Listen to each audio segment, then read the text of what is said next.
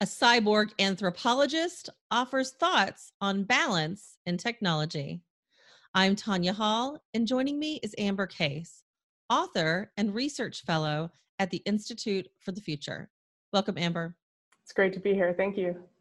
So, give us a brief summary of your background and the projects in which you're involved in today. Sure. Um, I came from a technical family. They were broadcast engineers. They put television on the air. My grandpa studied AI at University of Utah. Uh, he worked on the fourth node of ARPANET, which became the first internet. So when I was little, I was basically surrounded by nerds. I was reading the World Book Encyclopedia, which we had from 1960, even though I grew up in the 80s. And I remember seeing the entry for computer and it was is like the size of a gymnasium. And then I looked at our little Atari 2600 and I said, hmm, there's there's got to be some difference. And I talked to my dad and he said, well, technology just isn't stable like a hammer. You know, a hammer stays the same pretty much for how many hundreds of thousands of years, but a computer is constantly changing. And I said, at some point, probably the computer is going to fit in the size of our hand. You know, I was really excited or like we'll have a device that's like a Mary Poppins bag that's larger on the inside than it is on the outside. And in order to get my dad to buy me tech, which I could get very rarely, I would have to predict the price of gigabytes and uh, memory cards and RAM and all sorts of other things. And if I got it right, I might get something. I also had a job at age 14 in the dot com boom uh, making websites for the mayor of Denver. It was this program called Art Street, which was supposed to get kids off the street. My neighborhood was ranked in like the at-risk youth uh, section of Denver, Colorado. So I got to go into this program and learn web design, and then get really cheap access as at a student discount to all of this computer technology, and then you know early web development stuff. Then I found out about PHPBB and started running my own forums. And by the time I got to high school, I was running popular forums at the school. And I learned about trolling, and I learned about IP address banning and MAC address banning and getting hacked and having to deal with that and hacking other things.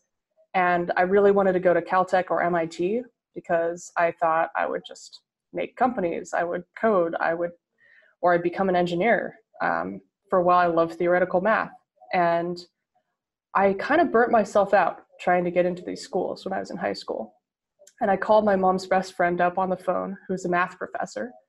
And I said, Can you give me some advice to what to do in my life? And she said, Sure, don't major in math or science or engineering. And I said, What do you mean? Like, that's all I know. She's like, What was your hardest subject in school? And I said, Social studies.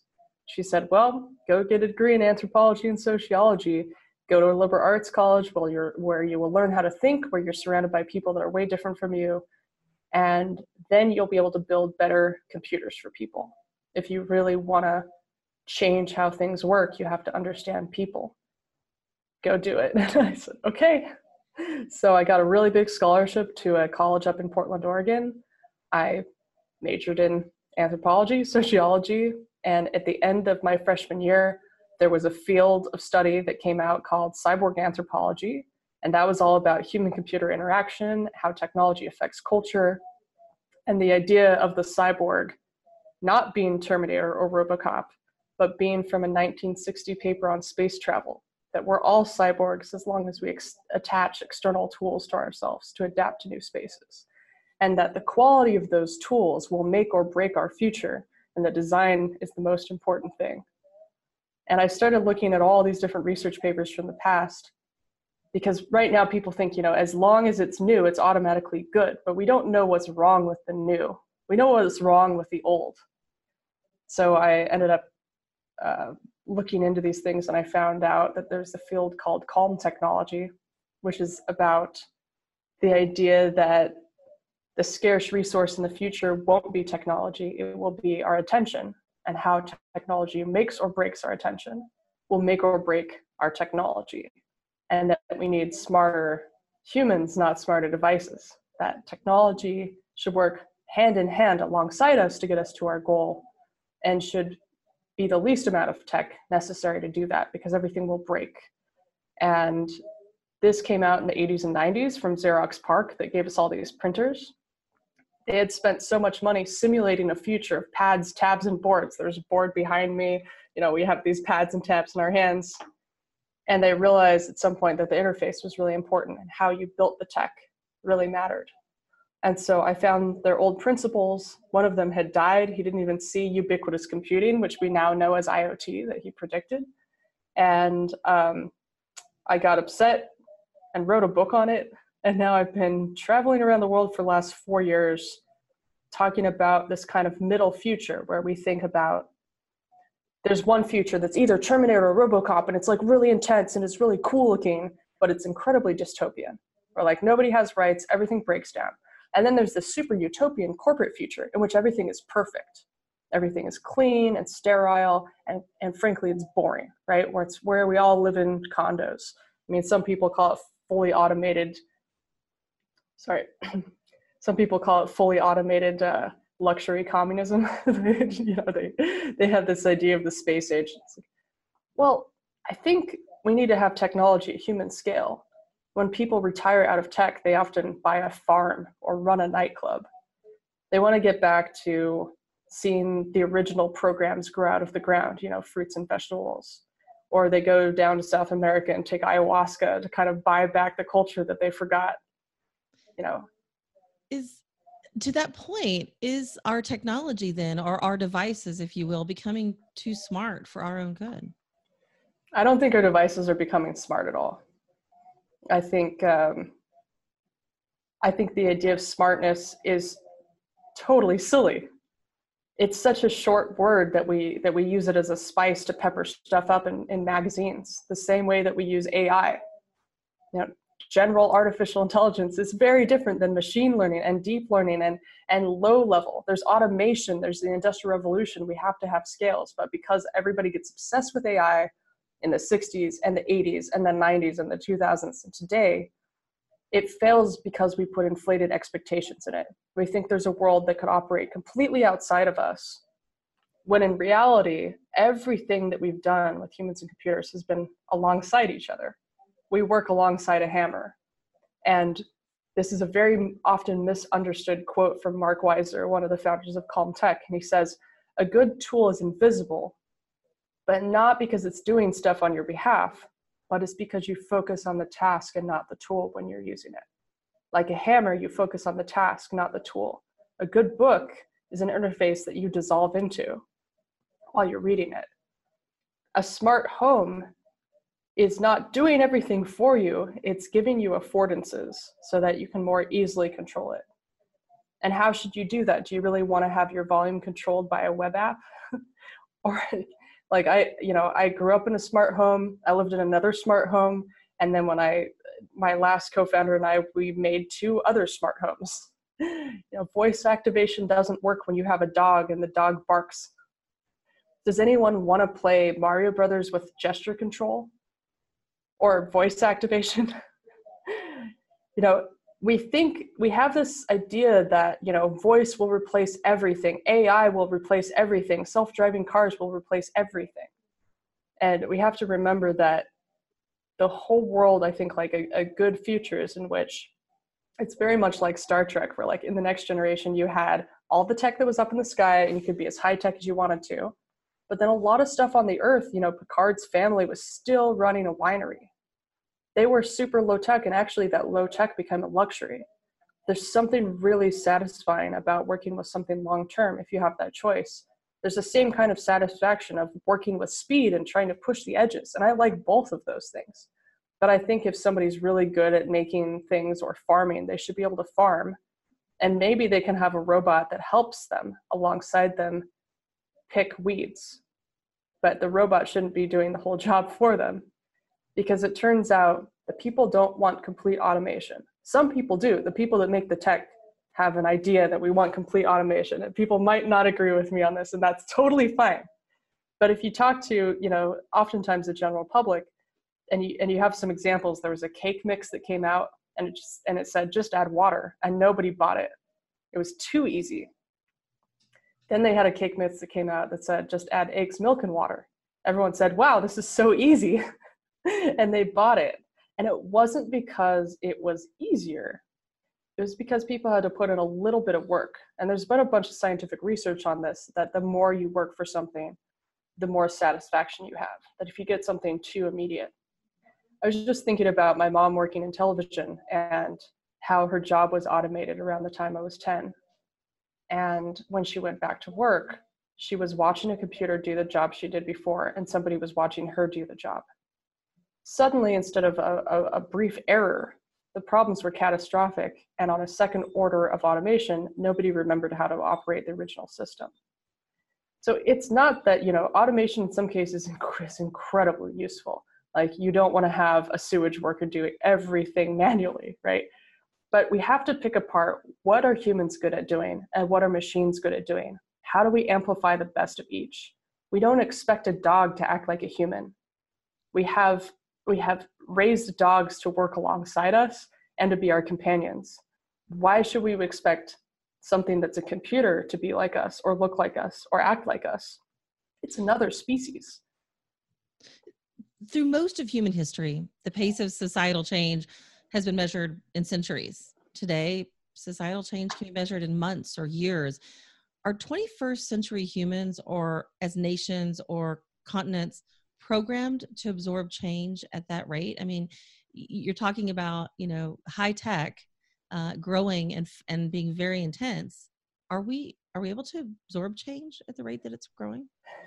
Remember alvin alvin remember alvin toffler's book uh, future shock and then doug rushkoff wrote a sequel called present shock it's like there's so much going on in the moment right now that we can't even focus on the present. We're constantly thinking about the future. Can we get the restaurant with the best Yelp rating so that we can have the perfect experience? But while we're at the restaurant, we're actually thinking about something else. You know, what are the moments of time that we're actually being human? And I think if you, you know, everybody, people are always talking about like, wow, younger people are multitasking all the time. And then I asked them, like, weren't you multitasking up a storm when you were a kid? Isn't that what you're supposed to do? When you're growing and learning, you have the ability to absorb anything you want. And in fact, you can carry that into your 80s if you want. It's all about your brain's elasticity and like being a childlike mind. But I think in the past, we had the idea that you could have a job for 50 years and then retire, that you could live in the same home for a long time too we don't have that anymore. We're almost in a state of nature again where we have to fend for ourselves. And it's different. Um, you, you mentioned Xerox PARC earlier. Yeah. What understanding did the people at Xerox PARC have that would be worth rediscovering today? The people at Xerox PARC were having fun. Um, but the most important thing that they had was that they had anthropologists, artists, and historians working alongside technologists. The story goes like this that Lucy Suchman, who's this anthropologist, was hired to come in and see what was going on with these printers in the 70s or 80s. She noticed that the printers had to be operated by highly specialized people as their full time job. The printers were loud and noisy and shoved in the corner and that the engineers loved them because they had so many buttons. And as somebody who comes from an engineering family, I love things with buttons. I want more buttons. I want complete control over what something does. But the general public was trying to do their job as their primary task. And all they needed to do is press a button and get a copy. So Lucy Suchman said, hey, let's put a big green copy button on the printer. And that's where we got the big green copy button. You could have hired 10,000 engineers but because engineers like a certain thing and that's not terrible at all because i am one um, you want to understand how people use a thing and if it's your primary task to use a printer heck yeah put all those buttons on there. But people should have a choice at what level they want to participate in that tech.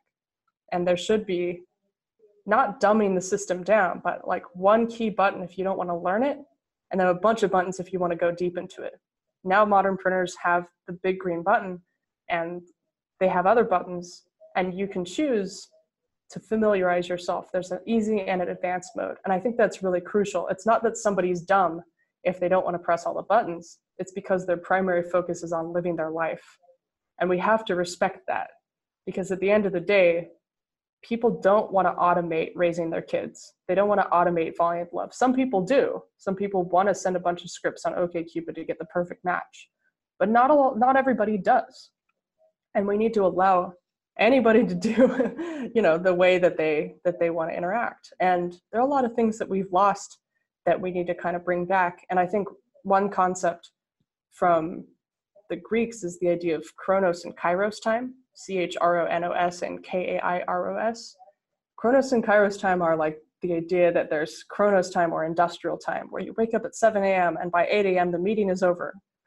And you only do a certain thing during the meeting. But then maybe you go on a company retreat and you actually figure out what you need to do because you weren't thinking the normal way. You were watching a sunset, you were eating dinner. And then you come back and there's a panic and a crisis at the company, so you can't implement it at all because companies run on like this very managerial time. Or if you're a developer and you finally get all that code and that whole process loaded into your head and then your manager taps you on the shoulder and it just dumps. And you get like you spend like four to five hours to get back into that mode. You know I, I had a rule when i ran a startup. I was like if you're a manager you do not bother engineers. They all get caves to hang out in. They get big screens. They are the most important people at the company and we need to respect them and we're going to finish our stuff on time. We're going to refactor stuff if you need to. We're going to document everything.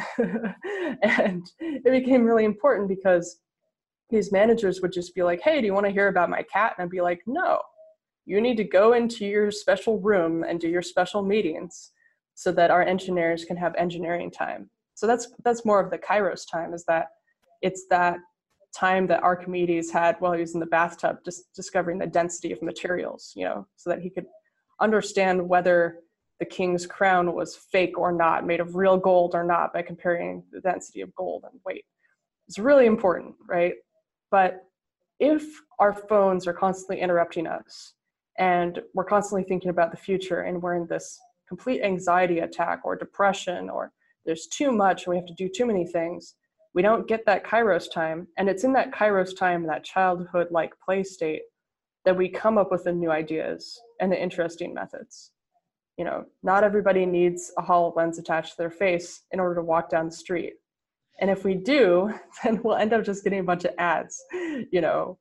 But if you look at how artists understand these things they're able to make so many further strides because they're not locked to one discipline and they're also weirder. You know if you hire artists to break your stuff you know as as glorified qa people you'll probably end up with a great qa process that you didn't expect because they're understanding all these different perspectives and and the culture in which it's placed.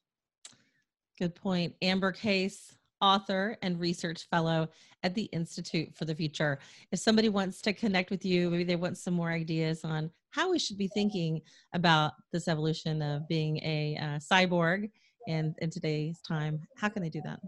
Uh, you could follow me online at caseorganic.com or Twitter at caseorganic, and feel free to send me a message there. Thanks for listening.